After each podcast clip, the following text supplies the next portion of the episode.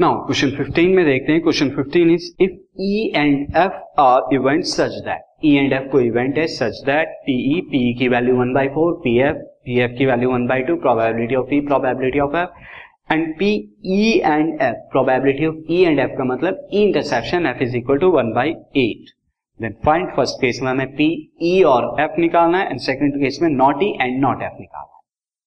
तो मैं first of all यहाँ पे लिख देता हूँ, जो भी हमें गिवन है यहाँ पर हमें प्रोबेबिलिटी ऑफ़ इवेंट ई के हैपन होने की पता है प्रोबेबिलिटी ऑफ़ इवेंट एफ़ के होने की पता है दैट इज़ ई और एफ़ की एंड एफ़ मैं आपको बता चुका हूँ ऑलरेडी किस किस का मतलब यहाँ पर क्या होता है। वन बाई एट आता है ना फ़र्स्ट केस में आपको क्या बताना है? पी ई और एफ़ ई और एफ़ माने P E union F that is equal to P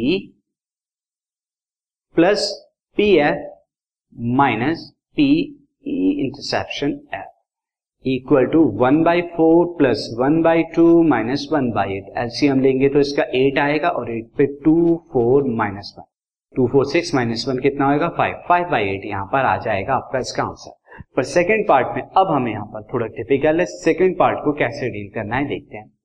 हमें निकालना है probability of not E and not F not E and not F सबसे पहले मैं इसे लिखता हूँ that is equal to P E पर बार एंड के लिए इंटरसेप्शन एंड एफ़ पर बार नॉट अगेन यहाँ पर मैं डी मॉर्गन थ्योरम का यूज़ करूँगा।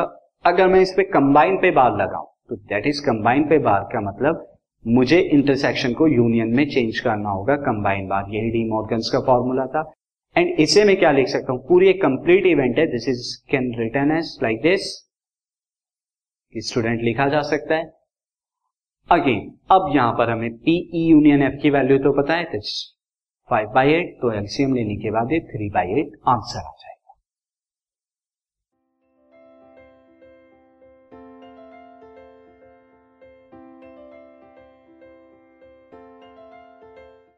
This podcast is brought you by Hubhopper Shiksha Abhiyan अगर आपको ये पॉडकास्ट पसंद आया तो प्लीज़ लाइक शेयर और सब्सक्राइब करें और वीडियो क्लासेस के लिए शिक्षा अभियान के यूट्यूब चैनल पर जाएँ।